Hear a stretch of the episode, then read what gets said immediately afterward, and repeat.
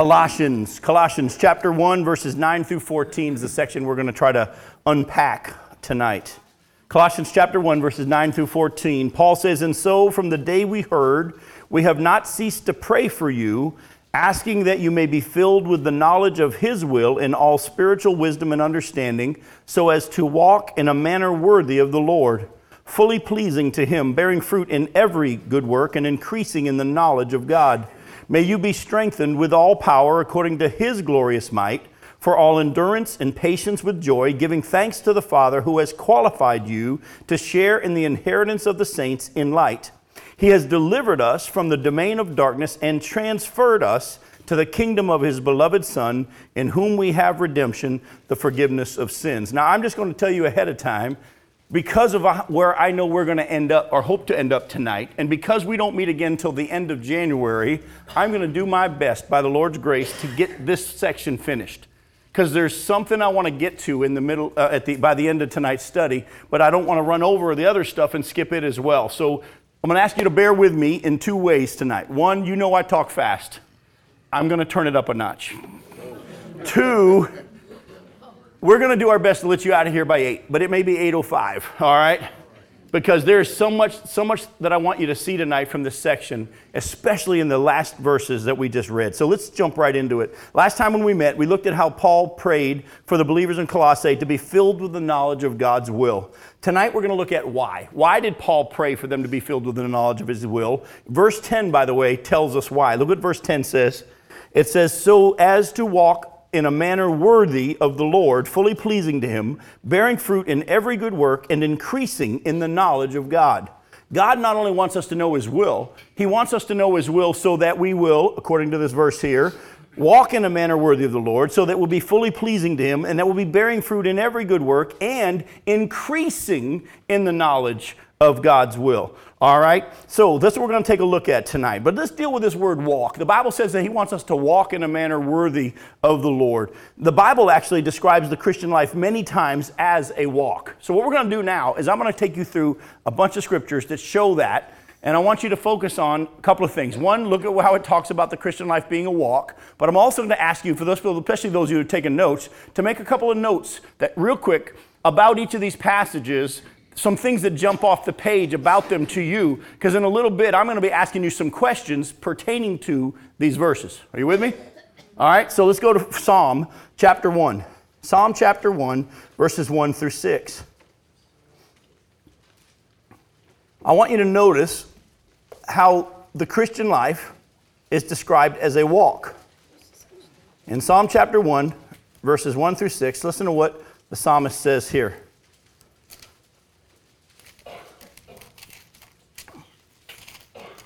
He says, Blessed is the man who what?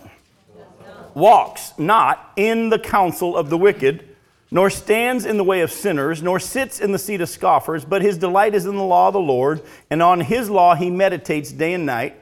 He's like a tree planted by streams of water that yields its fruit in its season, and its leaf does not wither. In all that he does, he prospers. The wicked are not so, but are like chaff that the wind drives away. Therefore, the wicked will not stand in the judgment, nor sinners in the congregation of the righteous. For the Lord knows the way of the righteous, but the way of the wicked will perish. Now, we're going to come back to this passage a little later on. So if you have an extra bookmark, put it there.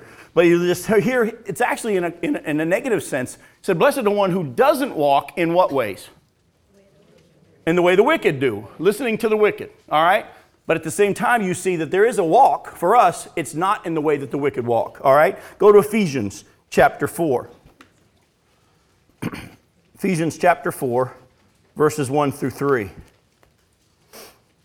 Paul, writing from prison, says, I therefore, a prisoner, for the Lord urge you to walk in a manner worthy of the calling to which you have been called, with all humility and gentleness, with patience, bearing with one another in love, eager to maintain the unity of the Spirit and the bond of peace. Now, here again, we see him using the term walk. I want you to walk in a manner worthy of the Lord. Then he also gives us some specifics of what it's going to look like. And what are those?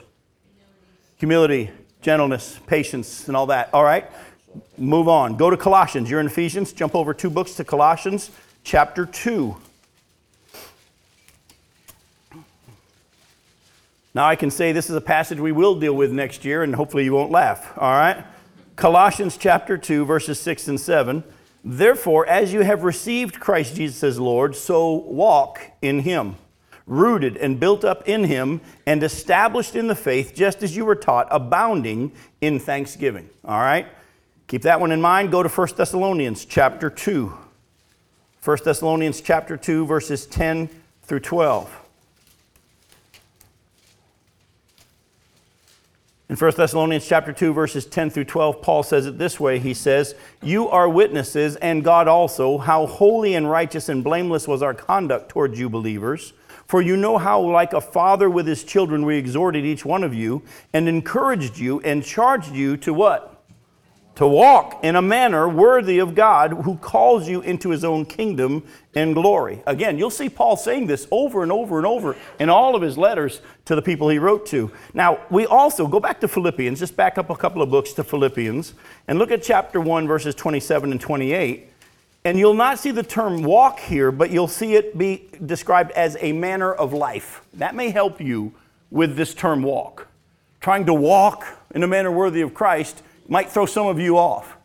But you'll notice Paul say the exact same thing, but here he doesn't use the word walk. He calls it a manner of life. Philippians chapter 1, verses 27 and 28. He says, Only let your manner of life be worthy of the gospel of Christ, so that whether I come and see you or am absent, I may hear of you that you are standing firm in one spirit, with one mind, striving side by side for the faith of the gospel, and not frightened in anything by your opponents this is a clear sign of, to them of their destruction, but of your salvation, and that from God. So, so far we have already seen that the Bible says that Paul want, he prayed that we would know the knowledge of God's will, or come to a knowledge of God's will, so that we would walk in a manner worthy of the Lord.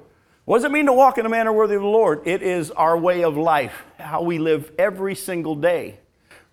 But also, I've started to realize the Bible doesn't always use the term walk. Does anybody know what the Bible also uses? Lives. Lives. Any ideas, other ones? Run. I'm going to show you a bunch of verses now that use the term run. It's not just a walk, it's also a race, which is going to lead us to something tonight when we get into a discussion in a little bit here. Go to Hebrews chapter 12, and let's take a look at all the times the Bible talks about this manner of life or this walk also being a run. In Hebrews chapter 12, look at verses 1 and 2. Therefore, the Hebrew writer says, Since we are surrounded by so great a cloud of witnesses, let us also lay aside every weight and sin which clings so closely, and let us run with endurance the race that is set before us, looking to Jesus, the founder and perfecter of our faith, who for the joy that was set before him endured the cross, despising the shame, and is seated at the right hand of the throne of God. All right, here we see now it's not just a walk, it's also a run. Go to 1 Corinthians chapter 9. 1 Corinthians chapter 9, verses 24 through 27. Some of you are probably starting to wear out, and you're just writing the verses down for later study, and that's fine too. That's okay. 1 Corinthians chapter 9, verses 24 through 27. Some of you have been sitting there saying, I can understand this Christian life being a walk, but when Jim preaches, it's a run. All right, 1 Corinthians 9, verses 24 through 27. Do you not know that in a race all the runners run, but only one receives the prize? So run that you may obtain it. Every athlete exercises self control in all things. They do it to receive a perishable wreath, but we an imperishable. So I do not run aimlessly. I do not box as one beating the air, but I discipline my body and keep it under control, lest after preaching to others, I myself should be disqualified. Here, Paul again using the term of the Christian life being a race says when there's a race in the secular world, if you will, uh, all the athletes compete to win a prize. You need to run like you're the only one that's going to get the prize. We know there's more than one prize, right? Hopefully, you don't feel like there's only one. Unfortunately, Jehovah's Witnesses teach that only the first 144,000 are allowed to go to heaven, the rest have to live on the earth. That's not what the Bible teaches, folks. When the 144,000 is a totally different thing, and that's another study for another time. But the Bible is very, very clear that all who are in Christ Jesus are guaranteed a pr- place with God in heaven, and we become joint heirs with Christ but Paul says, even though there's many prizes, we should be running as if there were only one. How did Joshua say it? Choose for yourself who you're going to serve. As for me and my house, we're going to serve the Lord. We're, we're not looking around at what's going on around us. We're not comparing how we're doing with everybody else. We don't say, Lord, I think I'm doing pretty good because I'm doing better than Joe or Bobby or Sue. I am running as if I was the only one. And that's how we're to run our Christian life. All right, let's go to Galatians chapter 2. Galatians chapter 2, verses 1 and 2. Paul says this Then after 14 years, I went up again to Jerusalem with Barnabas, taking Titus along with me. I went up because of a revelation and set before them, though privately before those who seemed influential, the gospel that I proclaim among the Gentiles, in order to make sure that I was not running or had not run in vain. Now, what humility we have here. A lot of people may not really catch what's really going on here, but Paul, who had been knocked off his horse by the Lord Jesus Christ, blinded by the light of Christ, was then led out. If you read Galatians, you'll see that he was led out by the Spirit into the desert of Arabia to have Jesus teach him face to face for three years. And then when he came back from that time period, he began preaching the gospel but he humbled himself and went and met those who were the leaders in the church in Jerusalem, and he just wanted, he shared with them privately the gospel that he had been preaching just to make sure that what he was preaching was the truth. What a humility that he had there. At the same time, look at how he says it again. Did you already catch that he's already made this kind of a statement? I don't want to be found to have run in vain. We're going to get back to that in a little bit. Does that mean you can lose your salvation? Hopefully, you've heard from me enough. That's not at all what he's teaching. And if anybody taught that your salvation was secure once you trusted in Christ and he gave you his spirit, it was Paul. But there must be something else here that makes him say, I want to make sure that I'm not disqualified for the prize or that I hadn't run in vain. Go to Galatians chapter 5. You're in Galatians 2, go to Galatians chapter 5. Look at verse 7. you were running well.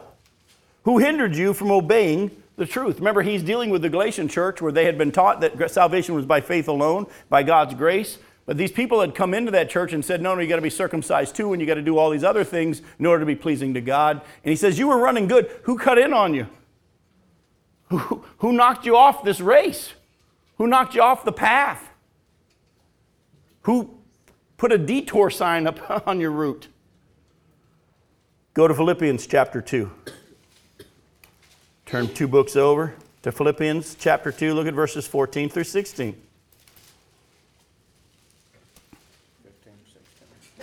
14 through 16. Do all things without grumbling or disputing, that you may be blameless and innocent children of God, without blemish, in the midst of a crooked and twisted generation, among whom you shine as lights in the world, holding fast to the word of life so that in the day of Christ I may be proud that I did not run in vain or labor in vain. Again, Paul now ties their response to his work. Again, hopefully you're making little notes here because we're going to start talking about this in just a second. One more, 2 Timothy chapter 4. 2 Timothy chapter 4 verses 6 through 8 at the very end of Paul's life, the last written thing we have is this the book of 2 Timothy from Paul. In 2 Timothy chapter 4, verses 6 through 8, look at what he says.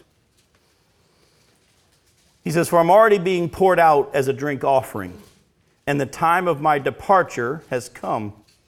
I have fought the good fight, I have finished the race, I have kept the faith. Henceforth, there is laid up for me the crown of righteousness, which the Lord, the righteous judge, will award to me on that day, and not only to me, but also to all who have loved his appearing. All right, here's where our discussion starts. What can we learn from these terms, walk and run, or manner of life? What are some things about the Christian life that what we've just looked at in all these scriptures, some of these little things you've made notes about, what are some things we can learn from these terms, walk and run? It's ongoing. It's ongoing. It shouldn't stop, right? Now, I'm going to be straight up honest with you. As I travel around and I deal with people, and sadly enough, I deal with this mostly in the older generation in a lot of our churches. They have an attitude of, I'm done. It's time for somebody else to do things. You ever heard those? Ever heard people say that? I have worked hard. Now it's time for the younger people. I'm not saying the younger people shouldn't be involved in doing whatever God's called them to do and gifted them to do. But if you go back and you look, and you can write this down and look at it later on, you'll see in Acts chapter 13, verse 36, while Paul's preaching, and he's talking about the fact that the prophecy in Psalm was not talking about David, but talking about Jesus. And he was taking the prophecy that said, You won't let your Holy One see decay. In clarifying that passage, he said, When David had finished or accomplished God's purpose in his generation, he died and his body decayed. In other words, that prophecy wasn't talking about David. It was talking about the one who didn't see decay. Jesus definitely died, but did his body see decay? No, three days later he rose from the dead and lives evermore. He never saw decay. But listen to what Paul said, and let me say it to you again. When David had accomplished God's purpose in his generation, that's when he died. Do me a favor. Take a deep breath. If you are able to do that, God's not done with you. You know how you'll know when God's done with you? When you can't do that. Not with these lungs. So, like you said, Steve, one of the things we see is the Christian life is ongoing. Do not think that you'll get to a certain point and you've arrived. That's why Paul continually, most of us in the Christian life today would have said, Paul, you've been used of God. You've worked hard. Why don't you just retire? Why don't you go and get a, a retirement village? Now, don't hear me wrong. There's nothing wrong with moving to a retirement village. As long as you understand that the reason God's probably moving you to that retirement village is there's some more stuff He wants to do through you in that village. Bible actually says in Acts chapter 17, verses 24 and following, that he determines the exact time we would be born and the exact places we would live. He controls where we go and what we do. So, one of the things we know about this walk, this life, this run, is that it's ongoing. What's the, some other things that you can get from this term?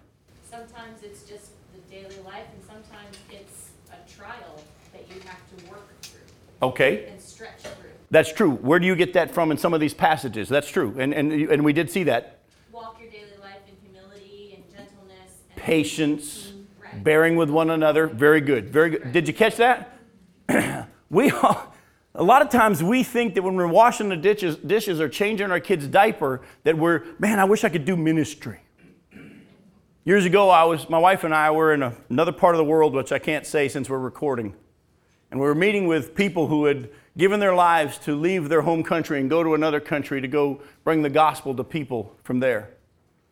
And as my wife and I were meeting with this young couple, and this, they had a couple small children, the, the, the wife was lamenting to us that even though she had felt called to go to this foreign country to share the gospel, she had all these dreams and aspirations of sharing the gospel with the people of that nation, but she hadn't gotten to do that very much because she had two young kids, and all she did was change diapers and wipe noses. And as I was leading uh, speaking with her, God led me to kind of just ask her this question. I said, Wouldn't it be cool if God would take two people from this nation and have them just come live in your house 24 hours a day? She goes, Oh, that'd be awesome. I said, Isn't that sad? God has already taken two people and have them moved into your house, and you're not even seeing that because they don't have the color skin that you thought you were going to go reach.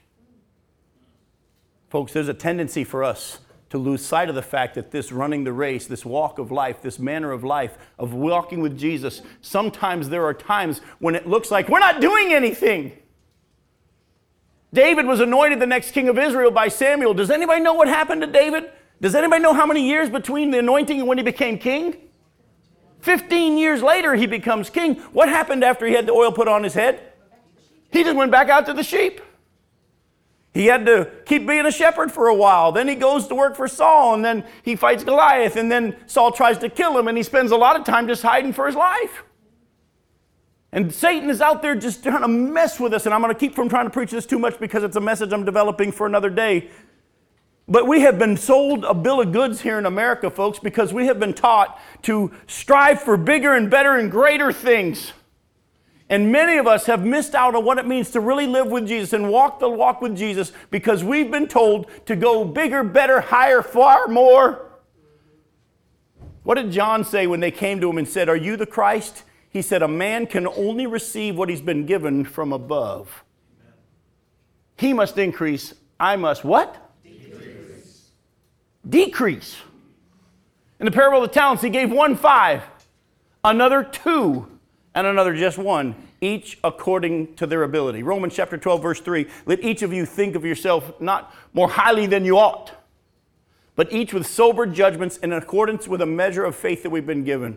If your gift is this, do that. If it's this, do that. And I'm going to tell you, you want to be set free in your walk from Jesus uh, with Jesus Christ. You want to be set free? Stop falling prey to all this false Americanized Christianity preaching of bigger and better and more and farther. And you just understand that I'm to walk with Jesus, and whatever He has for me is best. And folks, the Bible says the first will become last. The ones we call last will become first in eternity. That's why He uses these terms walk and run. It's a process.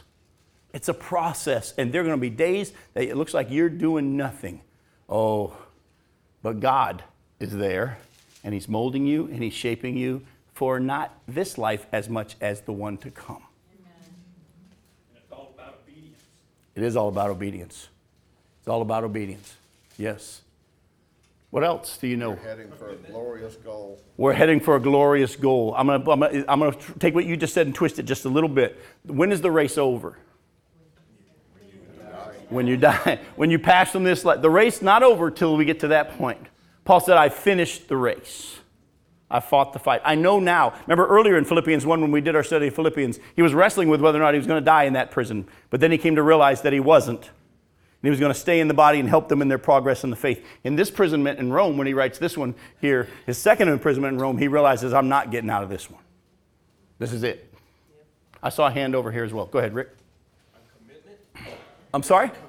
Sure, there's a commitment. There is a huge commitment. Didn't Jesus say that? He said, Hey, if you're going to follow me, you're going to take up your cross daily and follow me. Not only that, he said, Hey, take seriously what's about to be asked of you to follow me. We need to take it serious. You can, run, in, you can run in vain. You can run in vain. And we come back to that real quick. Hang on to that one. Go ahead, Jim. Would you comment on uh, 1 Corinthians 9:24 about winning the prize? How- Yes. That that sounds to me like we- got to really, really produce. It definitely does. And at the same time, remember, in the story that or Jesus just told in the parable of the talents, the one who had the five turned into ten was told the exact same thing as the one who had the two turned into four. Well done, good and faithful servant, enter into the joy of the Lord. So we have to use the whole of Scripture, as you know. We need to use the whole of Scripture to interpret a passage of Scripture. Yes, we can take this verse and it looks like we've got to really produce or else. But actually, if you use the whole of Scripture, you guys got to find out are you living out the life that God has for you? And how are you going to know that, by the way? How's anybody going to know whether or not you're living out the life that God has for you? Love, joy, peace, patience, kindness, Exactly. There's going to be a peace. There's going to be an understanding that this is the life that God has for me. That's why John the Baptist could look at him and say, hey, no, no, man can only receive what he's been given from above. That's his role. This is my role. Remember, John the Baptist was having a bad day when he's sitting in prison in Matthew chapter 11, and he sends word to Jesus through his disciples and says, Hey, ask him, are you the one or should we look for another? And Jesus pretty much just tells him, Go tell John everything's right on schedule. Then he makes this statement. He says, Blessed are those who don't fall away on account of me. In other words, blessed are those who don't fall away on account of how I run my world.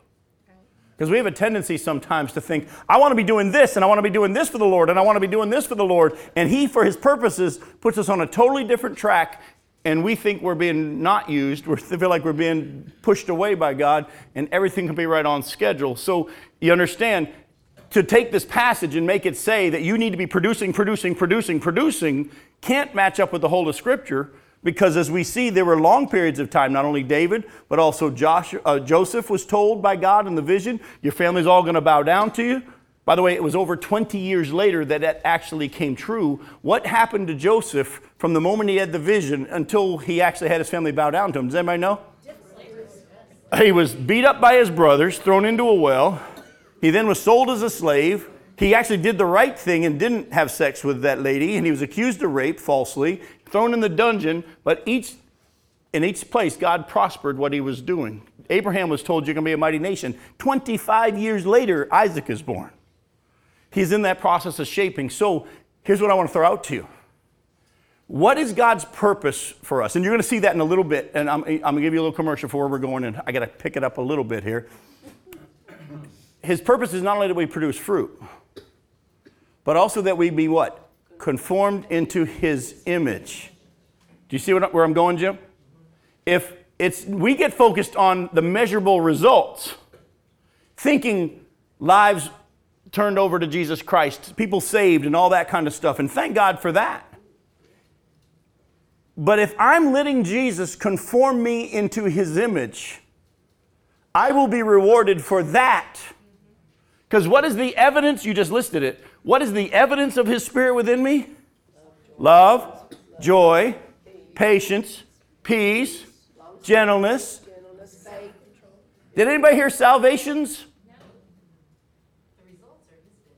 The results are his business. He's trying to do a work in each of us. So when we see this passage about how he wants to just take seriously what it means to walk for Christ, don't worry about measurable results. If your, if, your, if your spiritual gift that he's put on your heart is to give to the work of, of the ministry, give. If it's to serve, serve. If it's to teach, teach. If it's to lead, lead. If it's to pray, be an intercessor. And stop falling prey to this mindset of measurable results. Because I could spend most of my time preaching from people's names in the Bible. For example, we, we look at Samuel. And don't we thank God for Samuel, the prophet Samuel? Does anybody know why we have a prophet Samuel? Because Hannah was on her knees. Because there was a mama. That's right. Because there was a mama who begged God for a son and said, If you give me this, I will give him to you. And it was Hannah, is why we have a Samuel. It's Jochebed. A lot of people might not even know that. Jochebed is because of why we ha- that's why we have a Moses. What about all those people that we don't study? Because their names only mentioned once or twice or here. But most of these people we study about, they come about because of someone that we would think didn't accomplish much. So we have to be real careful that we don't let the one passage pressure us into ignoring the rest of Scripture. Is Jesus doing in his life, in sorry, in your life, what he's wanting to do? Let what it's supposed to look like take care of itself. Those of you that were at Men in Motion last Tuesday, you know I preached on this a little bit in the sense that Paul said in Romans 15, I make it my goal to preach where the gospel hasn't been heard yet. I don't want to build on the foundation of somebody else. If you remember in 1 Corinthians 3, he said, I laid a foundation as an expert builder. Others are building upon it. Remember, the church was fighting over, well, I follow Paul, I follow Apollos, I follow Cephas, or I follow Christ.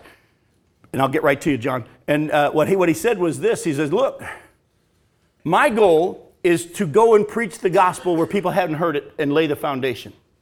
There are other people that are going to come and build on that foundation. They're going to be the pastors, the teachers, the disciplers. I'm an evangelist. Folks, I'm going to tell you right now, I'm not an evangelist. And it's one of the hardest things I deal with in this traveling ministry is trying to convince people that even though I live the life of an evangelist in the sense that most evangelists travel around preaching the gospel, I travel around, but my heart is not to see people come to know Christ. I hate to say that to you because you guys look bad at me now. I don't weep for the lost. I love to see people get saved. I love to see people come to know the Lord. But my heart's passion is to see Christians wake up to the truth of the Word of God. My heart is to work where the foundation's already been laid and not already laid. I actually, I don't want to work with new believers as much as I want to work with longtime believers and to challenge them to stir up what God has already begun in their hearts and their lives.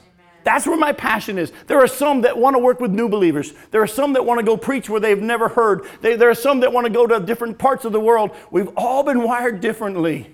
And some of you just need to get to that point of not worrying about what everybody else said it should look like and be who God's wired you to be. You had your hand up, John. Okay, you just said part of the answer to my question. We're all wired different. Yes, we are. What's the biggest problem as a minister that you have in a church is unmet expectations. You got it. How do you, because Jim, I know your oratory skills, your study skills but you're not a great guy at the hospital. No, I'm not. okay? No, I'm not. You shared that with me, and I don't Yep. want anybody to think I'm picking on, on. No, Jim. no, no. But Jim actually gave me one of the best experiences I had, an accident where a, a guy that was a deacon for twenty years was near his deathbed, he lived for another six months, and couldn't come to prayer. And so, Jim, what I'm asking is, a lot of the scriptures you went over tonight talked about unity. How do we balance our personal walk, our understanding where God wants us to be, and all the distractions of everybody else Right. saying, it's gotta be Right. this kind of music or My short, my short answer to that, because they have heard me talk about that a lot, because as you know, it's a passion of my heart. My short answer to that is this you're not going to. You're not going to stop all that stuff. Right. Jesus had so many expectations. Lord, the one you love is sick. Lord, tell my sister to help me. Lord, tell my brother to share his inheritance with me. If you'd been here, my brother wouldn't have died. You're demon possessed because you don't do it the way we do it. Uh, he, he was, that will never, ever, ever go away. For each of us, we need to run with perseverance. How did the Hebrew writer put it in chapter 12? The race marked out for us. The answer is not in fixing the church. I've tried. I teach the truth and I let it go from there, but I also know people are people. As I deal with church plants, because a lot of church plants start because they get tired of how things were in the last church, and they think we're going to have a church where things are fresh and new and we're going to do that. I tell them within two years you will be a traditional church because once the people come here, people are still people and they like it the way it was. And if you try to do anything different, even here, that's not what we wanted. The answer is in each of us running the race marked out for us. You have to turn your blind eyes to that and do what it is that God's told you to do. It's a great question. You trust in that process that God knows what's happening around you. Yes. And will sort out those details, even if it means that it's time to do something else. Yes. And give you the peace to do what he's called you to do in the face of all of it. Yep. I actually was dealing with a church in Michigan where there were some issues amongst the elders just recently and had to explain to them that might be part of how God's saying, I got a new there for you and a new there for you. Well, part of running a race is you've got to follow a course. Mm-hmm. And, you know, you're in motion. The question is, is how do you find the course? The course is the one that God puts in front of you. You got it. Well, Jim, the, following up on the following the course, you run a five K or any races, you have course guides along the way. Mm-hmm. His word, the Spirit, other believers who will come along the way. That's a great point. By the way, for those that were listening online, she held her Bible up. Wasn't Reader's Digest, and we're proud of Sue because she actually brought it tonight. Yes, go ahead. But because of all of that going out there, that's why Paul says he's marked as fight. It's a Yes, fight. it is a fight. That's a real good point. Did you catch that, John? It's a fight. Yes, ma'am. Evidently, there are hindrances because he said you did run well. Mhm. Who did hinder you that you Right. didn't obey the truth? That's right. There are going to be those who try to cut in. Boy, I didn't know I'd get you guys this fired up. Usually, this is, I have to tell you everything. You're teaching me tonight. This is awesome. This is great. Hey, let me read to you real quick and then we'll get back on to where we're going here. We can learn, what can we learn from these terms? And we've already said all these things. The Christian life is a journey, the Christian life is a process. There should be movement in a forward direction, growth. There shouldn't be stagnation, and the race doesn't end until we go be with the Lord. Now, what does this walk, run, or manner of life look like? Go back to our passage in Colossians chapter 1. It's pleasing to the Lord. Look at what he says here in verse 10 again. So as to walk in a manner worthy of the Lord, fully pleasing to him. Folks, let me just tell you something, and I don't have time to get into this too much because of where I want to go tonight, but when you are striving to live your life according to what God has in mind for you, and I, I say this to my kids as well who are here because they're all in that process as we all are, God blesses those whose hearts are fully committed to Him. Amen. When you don't let fear and worry creep in and then you follow the fear and the worry, but you trust the Lord even when you don't know what your next step is because you believe God will show you. The Bible promises in 2 Chronicles 16 9 that the eyes of the Lord roam to and fro throughout the earth, looking to show himself strong on behalf of those whose hearts are fully committed to him. I want to find someone that's fully trusting in me, and I want to show off on their behalf. And we have experienced it in our family, and I want you to, I believe many of you have as well. When you truly are trusting in a daily step, the walk, and trusting Him each day, not knowing what tomorrow will bring, but knowing that God will walk you through it. When you live in that manner, God does show off. And He blesses. Let me just put it to you this way this, this is what's helped me a lot. Christmas time is hard for me. I want to give my kids everything. I know they're hearing it, but they're not getting everything. But I, I want to. We don't have the ability to. But what God has been showing me is my heart's desire is to give them everything they want. It is. Isn't that the way you are? You grandparents, isn't it hard for you at Christmas? Because you have that wrestling match between you have the ability to bless them a little bit more, but you don't want to kind of interfere where mom and dad's presents don't look so good in comparison. And you you want to bless them. You want to give them. You want to give them whatever it is, even if it's expensive. What did Jesus say? If you who are evil know how to give good gifts, how much more does your Heavenly Father want to give? Folks, I'm telling you, I'm not going to become one of those health and wealth preachers, but I don't want you to be afraid of how generous God really is. When you really start to move into this understanding of what it means to walk with Him and to trust Him and to lean on Him on a daily basis, you won't worry about whether or not you have, you will start to find yourself just giving, giving, giving. Well, Jim, at Christmas, my wife thinks that God's gonna pay the bill on the credit card. That's another whole discussion for another time. All right. In Psalm chapter 1, I told you we'd go back there. Go back to Psalm 1. Look again at what it says. We already looked at the fact how he said, Don't walk in the way that the world does. He makes some promises here, folks, that we can't just say, Well, that, you know, I don't know, that might be for somebody else, not for me. It's a promise for all. In Psalm chapter 1, again, verses 1 through 6 Blessed is the man who doesn't walk in the counsel of the wicked, nor stands in the way of sinners, or sits in the seat of the scoffers. But his delight is in the law of the Lord, and on his law he meditates day and night. This person is like a tree planted by streams of water that yields its fruit in its season. There's times that you'll see it. And its leaf does not wither. In all that he does, he what? Stop for a second. Take Joseph. He trusted the Lord, walked with the Lord, was beat up by his brothers. They were wanting to kill him, right? What happened? Right before they killed him, God had one of the brothers stand up for him and say, Hey, let's not do this. Let's pretend we did it. And they sold him. He goes to be a slave. What happened to him while he was a slave?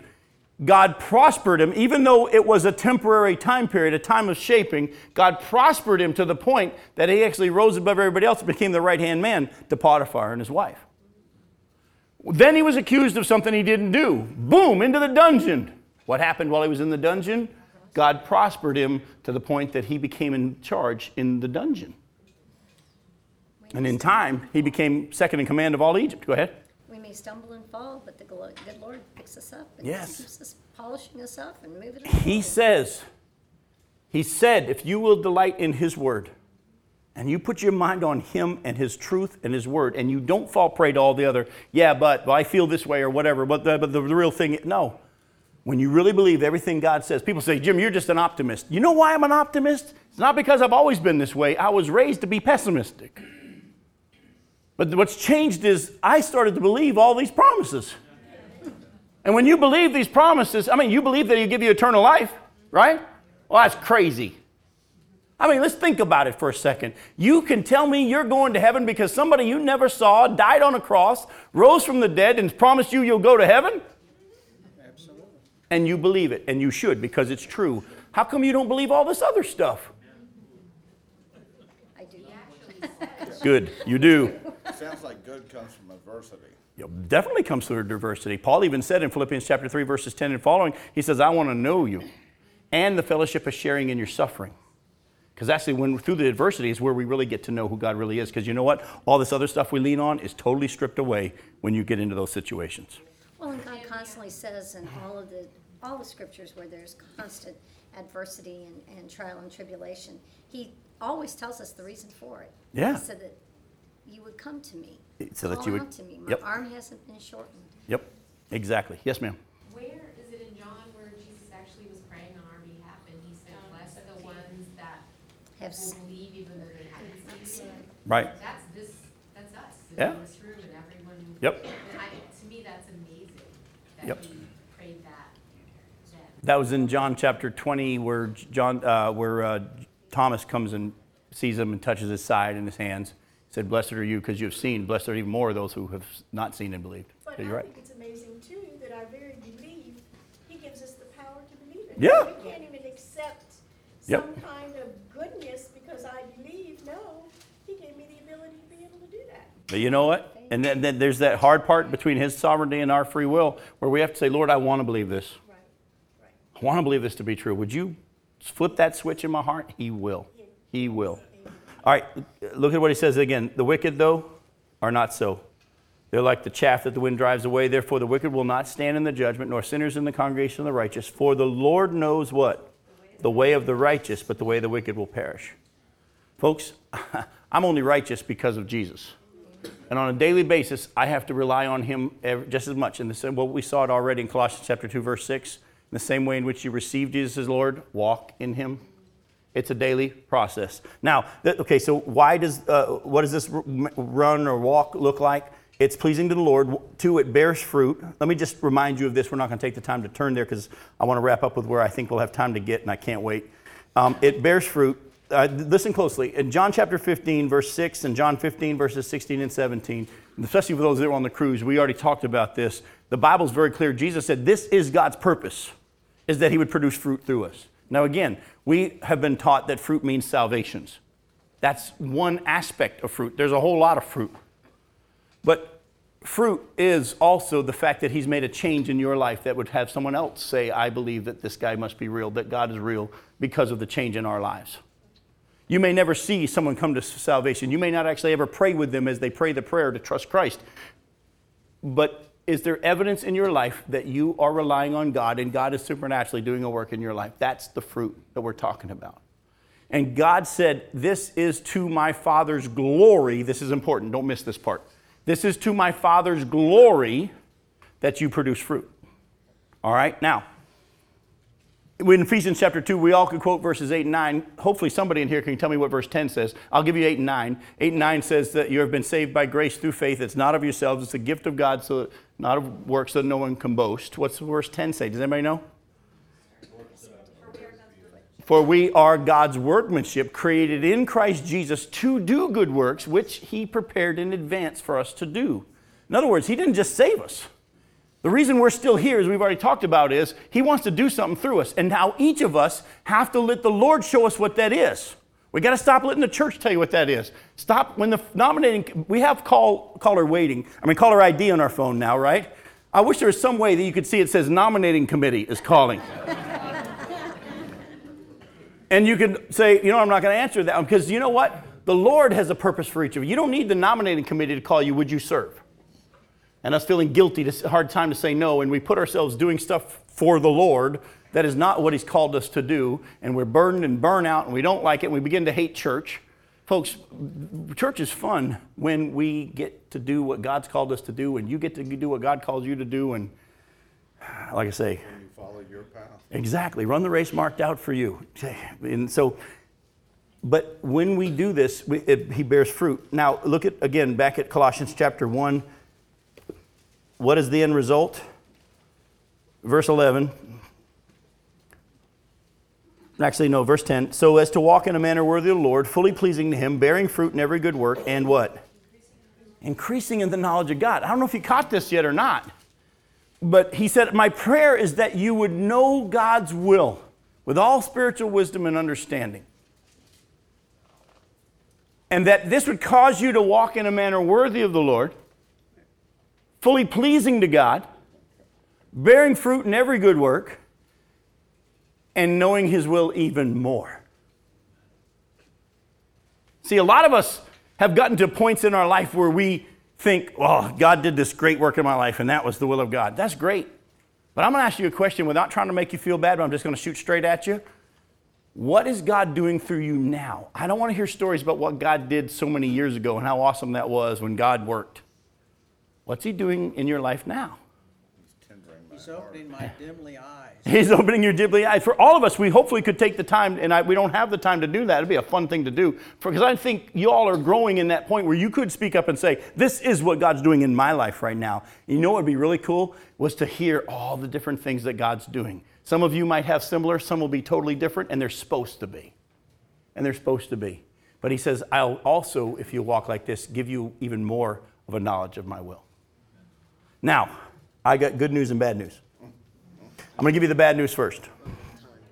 You can't walk in a manner worthy of the Lord. You can't do it. That's not news for some of you. If you've been listening to teaching for a while, remember John 15, 5? Jesus says, Apart from me, you can do nothing. Oh, the good news is this. Verse 11. Look at verse 11 again. May you be strengthened with all power according to his glorious might, for all endurance, patience, with joy, giving thanks to the Father who has qualified you to share in the inheritance of the saints in light.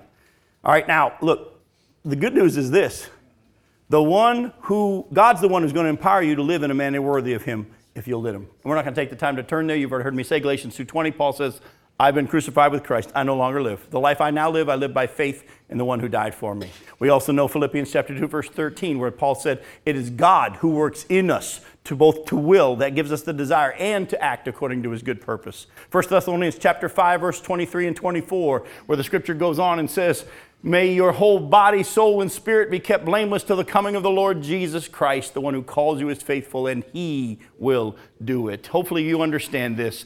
The bad news isn't news. We can't do this. If you set out here, I'm going to live a life manner worthy of the Lord. I'm going to walk. I'm going to run. You've already started off wrong. You started on the wrong path. That's the path of the flesh. Do not start off on the path of the flesh. Start off on the path of the Spirit that says, Lord, this is what you've asked me to do. I can't do it, but you said you would. And so now I'm going to believe that you will.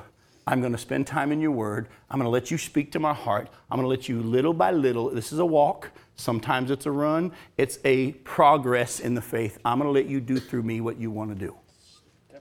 And believe that He will. And it may be semantics, but you know what, we use that word strive. Mm-hmm. You know, we just use that word strive, but really what we want is for you to lead. Yes. And, and we need. If you're striving, I would say, depending on how you mean it, it's probably not a good thing. Right. Well, let me ask you a question then. All right, let's say tomorrow morning you set out to walk in a manner worthy of the Lord Jesus Christ, and you really do believe that God's going to do it, and you step out and you have a bad day. What's going to be your reaction? What am I gonna learn from it? Are you gonna stop in the middle of it? Are you going to quit? Are you going Say a to? prayer, Yeah. lift it up, and Hey. Lord, I'm struggling here. Yeah, exactly. Here's the whole thing. the You need to learn how to recognize the difference between the flesh and the spirit. That's the big key. Is learning how to recognize the difference between the flesh and the spirit. In those times when you have acted, and I, we all act in the flesh, it was kind of um, uh, scary to be doing a marriage retreat a couple weekends ago up in New Hampshire with my wife, sitting on the front row. And I told the whole group, I said, I asked her to sit here in the front row and smile like everything I'm saying to you is true in our house all the good illustrations of how a marriage should be, I only could use her side, you know, to tell the good stuff. I couldn't talk about how awesome I was. It was a real scary thing to do, but there was a big difference between walking in the flesh and walking in the spirit. And folks, listen, listen, listen. When the way you'll recognize that you're trying to do it or Jesus is doing it, it will be peace, joy, patience, gentleness. When you start to get anxious, the flesh is starting to get back in control. Lord Jesus, I yield back to you. When you start to get angry, when you start to get worried, when you start to get frustrated, it's going to happen. Even Paul, who wrote all this stuff, had a we're not talking to each other moment with the Barnabas, didn't he? Uh, I love the fact that the Bible shows us we're still going to fail. I love how when Jesus told Peter, who thought he was going to deny, would never deny the Lord, he says, "I tell you, Peter, call him by his new name. You're actually going to do it three times, but you're you're good. You're cool." Uh, When we have those moments that the flesh takes over, we need to, in those moments, say, "That was not what I'm supposed to do, Lord. I yield back to you again." If that means I need to go say I'm sorry to somebody, if I need to go ask for forgiveness or whatever it is, Lord, I'll do that. But that's where you begin to practice this process. And He will even use your mess ups for His glory. No matter what happens, it could always get worse. Yeah, in one sense, I can see that, that's for sure. But here's what I want you to hear. Did you hear what Allison just pointed out? Even though you don't act in the way that he wants you to, he's so awesome, he can even take that blow up. He knew you were going to. He already knew. Yeah, and he can use it for your purposes. That's just a hard thing for us to grasp. Don't try to think too far down the road for God. Oh, I know what God's doing. You just showed your ignorance if you say that. Because if anything, you know one aspect of one of the things that God's doing. He's doing 10,000 things all at the same time because they all tie together somehow, some way. But just trust Him that He will cause it to work for good. But you have to hand it back over to Him because remember, that promises those who love Him and are what? Called according to His purposes. That means you're living your life yielded to what He wants to do in this situation. At the end of the day, Jim, Mm-hmm. he reconciled Yes. with us. Yes. So even though we screw up and we sit there going, I'm sorry I'm such a hard case, we're still reconciled to him. You're heading right to where we're wrapping up with. You're heading right there. Why does he do this? More than that. Yes, he loves us. I heard someone say it. For his glory. Listen closely. Remember back in John 15, I quoted it to you? This is to my Father's glory that you produce fruit. How does God feel about his glory? Oh, big time. Let me show you a couple of passages real quick. All right? Why does he do this? He does this for his own sake, for his own glory, because look at what it says in verse 11 and following. May you be strengthened with all power according to his glorious might, for all endurance, patience with joy, giving thanks to the Father who, listen, has, past tense, already qualified you to share in the inheritance of the saints in light. He has, past tense, delivered us from the domain of darkness and transferred us already to the kingdom of his beloved Son, in whom we have redemption, the forgiveness of sins. All right? He's already qualified us. He's already qualified us. This disqualification that Paul was talking about was simply talking about the rewards that are still to come for those who are letting God do what He wants to do through you. You can be a Christian who's been saved, not learn how to walk in a manner, manner worthy of the Lord, not let the Lord have control. You'll be in heaven, but as 1 Corinthians chapter 3, verses 6 and following says, you're going to be as one who escaped just barely over the flames. He himself will be saved, he will suffer loss. Paul, when he said, I want to be disqualified from the prize, he wasn't saying, I don't want to be disqualified from heaven. He says, I know, what did he say at the end of his life? There is a crown of righteousness stored up for me. I got a rich reward in heaven. And all his life, he didn't want to miss out on anything that would have been his when he gets to heaven in the sense of reward. We have already been moved from the kingdom of darkness and into the kingdom of his beloved Son. Listen closely. To not finish what he has already started and declared would make him look bad. Right? Why, why did God not wipe out the nation of Israel when he said to Moses when they're in the wilderness disobeying, Get out of the way, I'm going to wipe them out, I'm going to kill them, and I'll start over with you? Because Moses said, You know what, you're God and I'm not, but that would make you not look too good. Because everybody's heard about how you took this people out of there, and if we all die in the wilderness, they'll think you weren't able to finish what you started. God says, You know me well. Good prayer. I'm not going to let them in to the promised land, but I'm not going to kill them. And that's why the Bible actually says in, book of Malachi, God says, I, the Lord, do not change. Therefore, you, O Israel, are not destroyed. You want to know why the re- reason why there's a nation of Israel still?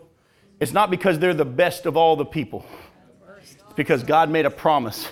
And in Romans chapter 11, verse 29, he says, His gifts and His call are irrevocable. God will finish what He started with the nation of Israel. Everything He promised for Israel will be accomplished in and through and for Israel. There during that time that they've been kind of disciplined for a while. We've been grafted in by His grace during this time, but there comes an end to our time period. He finishes with Israel. And the reason it is, is not because Israel has earned it but it's because of his glory. Listen to Isaiah 48 real quick. Isaiah 48. We're okay because I promise you 805. Isaiah 48. Look at verses 9 through 11. He's speaking to the nation of Israel here, but it shows you the heart of God.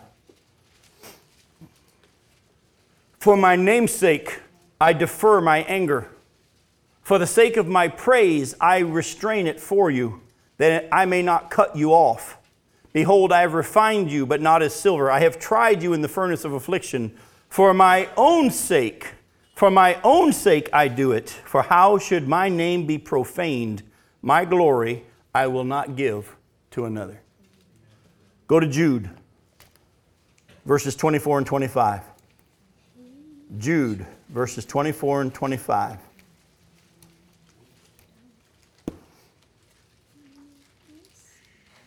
Now to him, I want you to see this, Jude 24 and 25. To him who is able to keep you from stumbling and to present you blameless before the presence of his glory with great joy. To the only God our Savior, through Jesus Christ our Lord, be glory, majesty, dominion, and authority before all time and now and forevermore. Amen.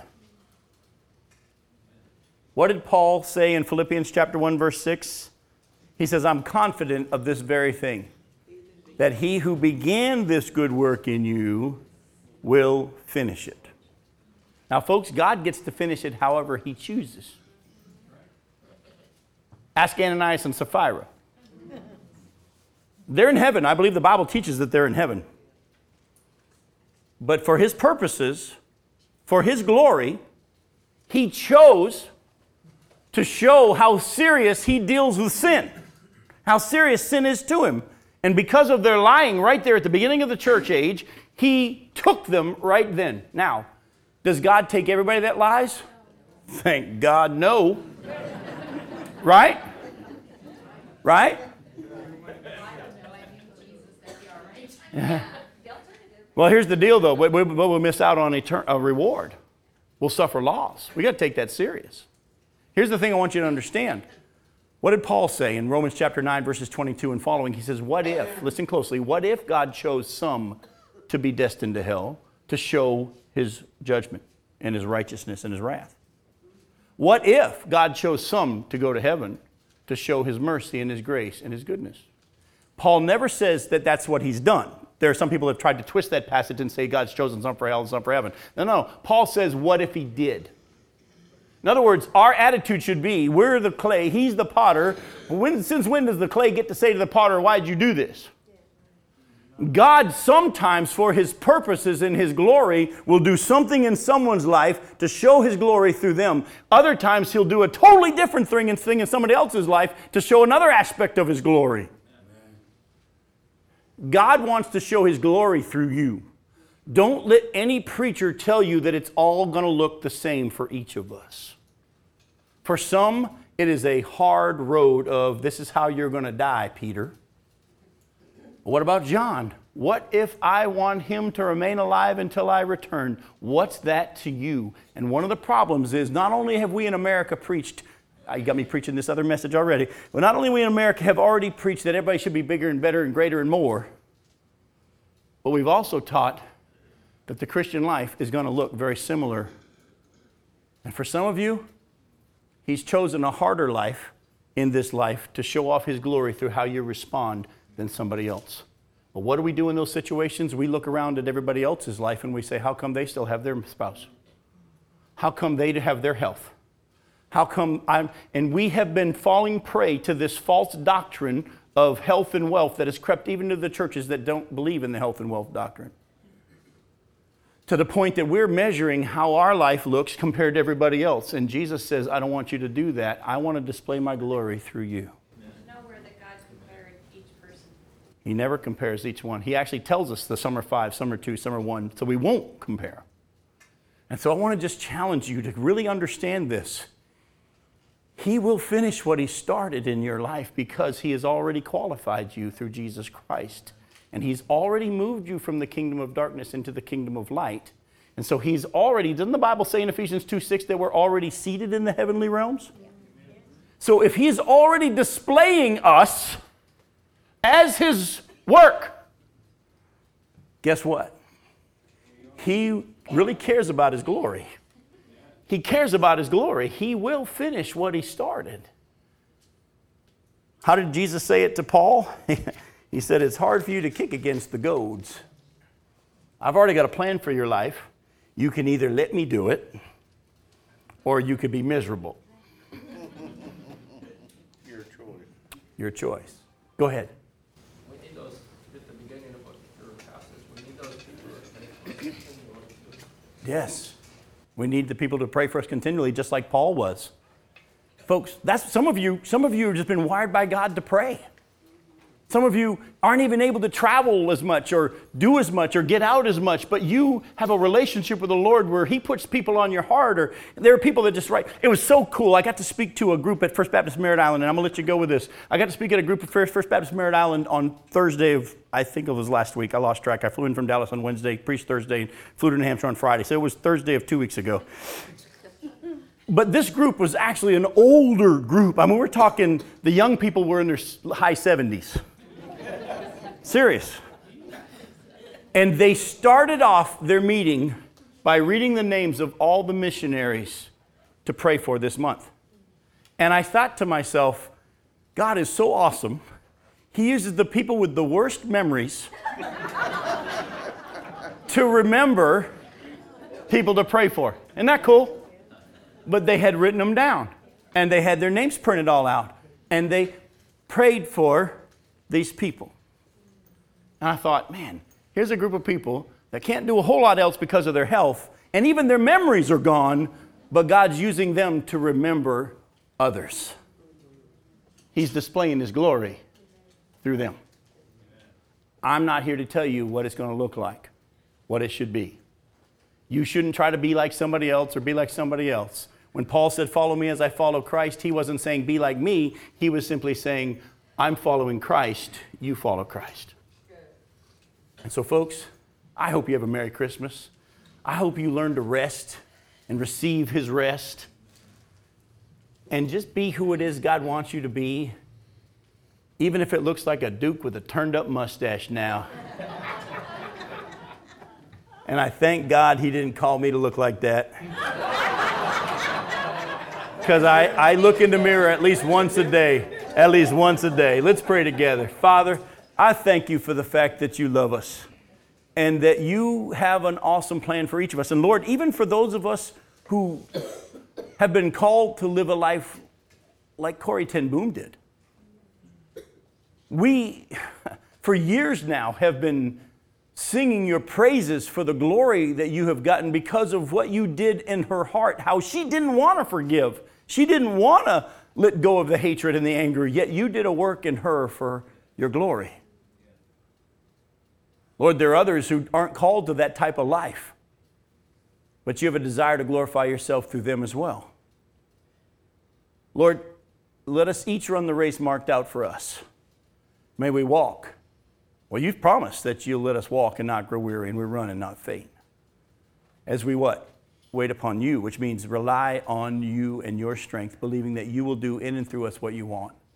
And Lord, forgive us for comparing. We've spent our whole life in this world, especially in America, looking at magazine covers and TV shows, comparing waistlines and body shapes and bank accounts and automobiles and houses and my kid's an honor student bumper stickers. Father, this whole world has been designed to measure and compare and compete. And you say to us, real joy and peace and rest comes when you find the life I have for you. Lord, I thank you that I'm getting there. I pray that for my kids. I pray that for my wife. I pray that for the folks here, that we wouldn't think, well, it's not like so and so's life. You never asked us to do that. And you've said so many times in the Word just to follow you. Lord, many of us have wrestled over the years with that baby that was born to David and Bathsheba and how he lived only about a year.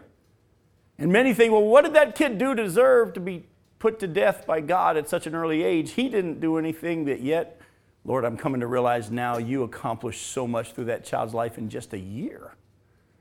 You used that child to turn around the heart of the king of Israel.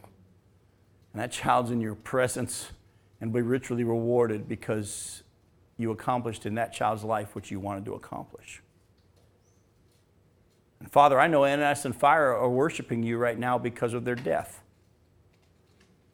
because they now understand that even though they sinned, you were able to get glory through what you did in their life to bring great fear on the church that was a holy and a reverent fear and a righteous fear. That God's God and He gets to do things how He wants. So, Lord, may we enjoy the life you have for each of us, even if it's not what we thought it was going to look like this Christmas. May we rest in the fact that because of what you've already done through Jesus, you will prove. You've already proven it, but you'll do it again and again if we just trust you that we're pleasing to you. We ask this in Jesus' name. Amen.